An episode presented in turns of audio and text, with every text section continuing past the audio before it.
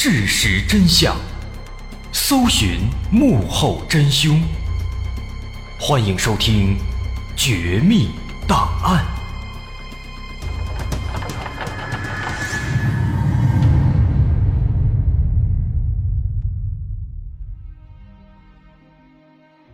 还原事实，探索真相。欢迎继续关注《绝密档案》，我是大碗。在上节。我们说到，太空犬莱卡因为科学家的设计失误和意外，在发射仅仅五到七个小时之内就被热死和吓死了。而苏联呢，还隐瞒了这个消息，对外宣称莱卡在太空当中生活了七天，并且还连续七天公布了伪造的莱卡的生理数据。但更悲惨的是啊，即便没有被热死和吓死，莱卡。其实也是注定有去无回的，因为飞船上根本就没有返回装置。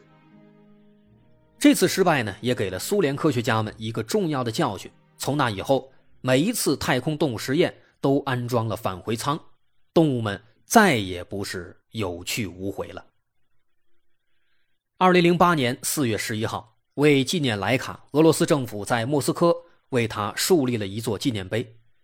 在此之前，前苏联还发行过纪念邮票，还让莱卡成为了一款香烟的商标，以此来纪念它。这就是莱卡，它是第一只进入太空的狗，但它并不是第一只太空犬，因为在它之前，苏联已经把十四只狗送上了高空，但是一直没有穿越卡门线，没有进入太空。在这十四只狗当中，也有很多因公殉职了，有些是因为意外事故，还有一些呢却不是。由于当时太空竞赛正处于白热化时期，因此每当有任务失败，为了不让美国发现，苏联都是连航天器带狗一起摧毁的。所以说啊，在莱卡之前，其实还有许许多多的英雄狗被埋没在了。苏联的历史长河当中，莱卡的故事结束了，但他的继承者们仍然在前赴后继，为苏联的航天事业继续努力着。其中最具代表性的，要数1966年2月22号发射的上升三号飞船中搭载的两只太空犬，它们分别叫做维特洛克和乌格洛克，他们俩在太空当中。度过了整整二十二天，而这个记录直到一九七一年才被苏联宇航员给打破，并且它至今仍然都是太空犬最长的太空飞行记录。有关这两只小狗，我们要着重介绍的是这些小狗的训练过程，以及在太空当中它们的生存过程。对动物来说，这个过程啊，要比人类自身的更加痛苦。甚至可以说是残忍，因为当时火箭的运载能力啊是非常有限的，所以留给小狗的空间是非常狭小的。在对流浪犬进行选择时，不仅要选择雌性，还要选择体型比较小的品种。按照当年的标准，体重不能超过六公斤，身高不能超过三十五厘米。经过对体型和体重的筛选。当时在那批狗当中，一共有一百多只进入了候选范围。接着，这一百多只小狗要经过一些空间训练，这还是因为太空舱的运载能力有限，能留给小狗的空间非常小。那么这项训练呢，其实说简单也简单，说复杂也复杂。在最开始的时候啊，小狗们会单独的被关在一个小盒子里。这一关就是二十天，二十天之后呢，这盒子会被进一步的缩小，如此往复，直到最后缩小到六十厘米左右。六十厘米，这和莱卡当时的盒子是差不多的。但是我们要说的是啊，六十厘米仅仅指的是这个盒子的外部直径，在盒子里面还有非常厚的内壁，里面还装着生命维持系统。因此，小狗的实际活动空间要更加的狭小，它们几乎只能在里面站着。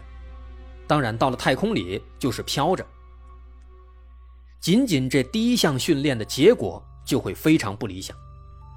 几乎所有的小狗都会出现强烈的精神焦虑，在心理和空间的影响下，它们还会出现毛发脱落、皮肤溃烂、消化不良等等不同的现象。甚至有一些小狗在这个阶段就已经坚持不住了，死在了这些小盒子里。在这项训练结束之后呢，第二项训练要模拟飞船起飞的环境，把小狗关进模拟超重起飞环境的离心机里，并且在它们四周不断的加大噪音，让它们提前熟悉这样的环境。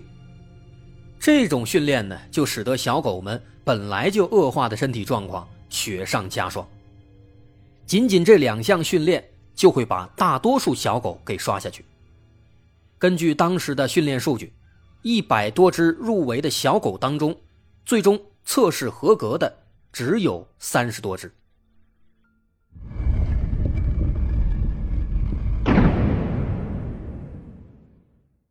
剩下的这三十多只狗还不是最终的名单。前两项测试解决了空间和环境问题，接下来呢，还有一项更加重要的问题需要解决，就是吃喝拉撒。这个问题很平常，却是最难解决的，因为在失重状态下，狗无法和人一样自助进食，那么它们该怎么吃饭呢？科学家思来想去。最终认为，最简单的办法就是不让它吃饭。但是不让吃饭，那肯定会饿死。如何做到不让狗吃饭又不会被饿死呢？科学家们又想了一个奇怪的办法。他们通过手术，在小狗的胃里啊插了一根管子，直接把处理好的食物导入进胃里，这样它们就不会饿了。这个办法听起来很不可思议，但当时确实就这么做了，而且对小狗来说啊，这个过程是非常危险和痛苦的。不仅如此，它们的尾巴还要被切掉，因为尾巴会干扰到我们之前提到的那个风扇和排气系统。在做过这两个手术之后呢，三十多只小狗只有十只还符合要求了。这十只小狗再经过进一步的筛选，最终只有维特洛克和乌格洛克被选中送进太空。在这两只小狗发射升空的年代啊，当时苏联的载人航天技术已经很成熟了，尤里加加林也已经被送进太空了，所以说把这两只小狗再送上去已经不算是什么难题了。一九六六年二月二十二号。上升三号发射升空，维特洛克和乌格洛克也在其中。他们一共在太空当中翱翔了二十二天，在三月十六号成功的又返回了地球。就像之前提到的，二十二天至今都是太空犬太空飞行的最高纪录，而且这个纪录应该也无法再被超越了。主要原因有两点。首先，第一点，维特洛克和乌格洛克啊，这两只小狗应该是冷战时期苏联送上太空的最后一批太空犬了。从那之后呢，冷战双方开始专注于载人航天以及登陆月球和火星的计划。我们知道，在一九六九年，美国宇航员阿姆斯特朗成为了第一个登上月球的人，这意味着已经在卫星。和载人航天领域两度领先的苏联终于失败了一次，于是苏联呢也紧随其后，不甘落后，他们也试图登上月球。当然，最终苏联的登月计划全都失败了，所以他们后来呢又全力开发火星探索计划，当然最后呢也没有成功。那这个计划也很有意思，之后有机会咱们会再专门去说。总之，当时啊他们这样折腾来折腾去，也没有精力。也没有必要再去把一只狗送上太空了，这是第一点原因。第二点原因，之所以说二十二天无法再被超越，很大程度上是因为狗的极限似乎就是二十天左右。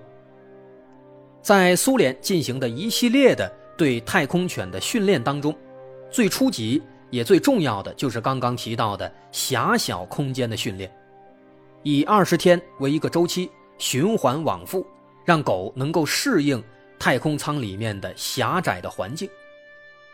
在这一系列的试验当中啊，苏联科学家发现，一旦超过了二十天，狗的身体状况和精神状态就会开始急剧恶化。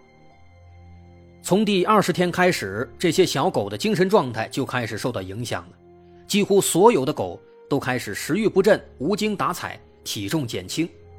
而在三十五到四十五天之后，所有的狗，无论它之前训练的多么好，都开始发出那种呜呜呜的惨叫声，精神状态极度萎靡。再这么关下去，肯定会出事而且确实有很多狗中途暴毙了。所以说，二十天很有可能是狗的极限了。根据当年的报告，在二十二天之后，当维特洛克和乌格洛克返回地球时，他们已经非常虚弱了，脱水、心跳加速、毛发脱落，皮肤上还有皮疹和褥疮，这和训练时出现的状况如出一辙。好在看到人类的时候呢，他们仍然表现得非常兴奋。当然，这也恰恰说明二十二天的太空生活是极度的恐惧和孤单的。后来呢，经过了一个月的治疗，他们才恢复健康。不过，因为无家可归，他们本来就是流浪狗嘛，所以他们的下半生都生活在实验室的大院里，和其他的太空英雄狗生活在一起。而且，乌格洛克在以后的日子里还拥有了家庭。生下了六只小狗，这是这两只太空犬的结局。那么至此，维特洛克和乌格洛克成功返回，也宣告了太空犬时代的终结。继苏联和美国之后，虽然很多国家都在航空航天的发展中都会拿着各种各样的动物去做实验，但是却几乎没有再用过狗。在现代的太空动物实验当中，我们能看到有太空老鼠，有太空猫咪，有太空水母，甚至有太空乌龟和太空蟑螂，但是就是没有太空小狗。其实，即便是在遥远的五六十年代的苏联啊，在那个年代，用狗作为太空实验的对象，也一直是备受争议的。但是在那个特殊的冷战时期，动物太空实验之于苏联，更像是一种政治任务，而非科学研究任务。就拿莱卡的实验来说，以现在解密的资料来看啊，当时几乎所有参与实验的科学家们都反对这项有去无回而且成功率不高的实验。大家对莱卡都很同情，但是这是一项政治任务啊，赫鲁晓夫军令如山，不能违抗的。据说，在斯普特尼克二号升空的前三天，参与实验的几位科研人员轮流带着莱卡回到自己家中和自家的爱犬玩耍，并且共享丰盛的晚餐，因为他们都知道，以当时的技术根本无法回收火箭，即便在十分顺利的情况下，即便没有遇到高温，莱卡也必将死于食物耗尽或者飞船寿命终结的那一刻。这何尝不是一个注定悲惨的故事呢？值得庆幸的是啊，到今天，到以后，这样的事情应该都不会再发生了。这就是这几只传奇的太空犬的故事。我是大碗，如果您喜欢，欢迎关注我的微信公众号，在微信搜索“大碗说故事”，点击关注即可。感谢大家收听，我是大碗，咱们。下回再见。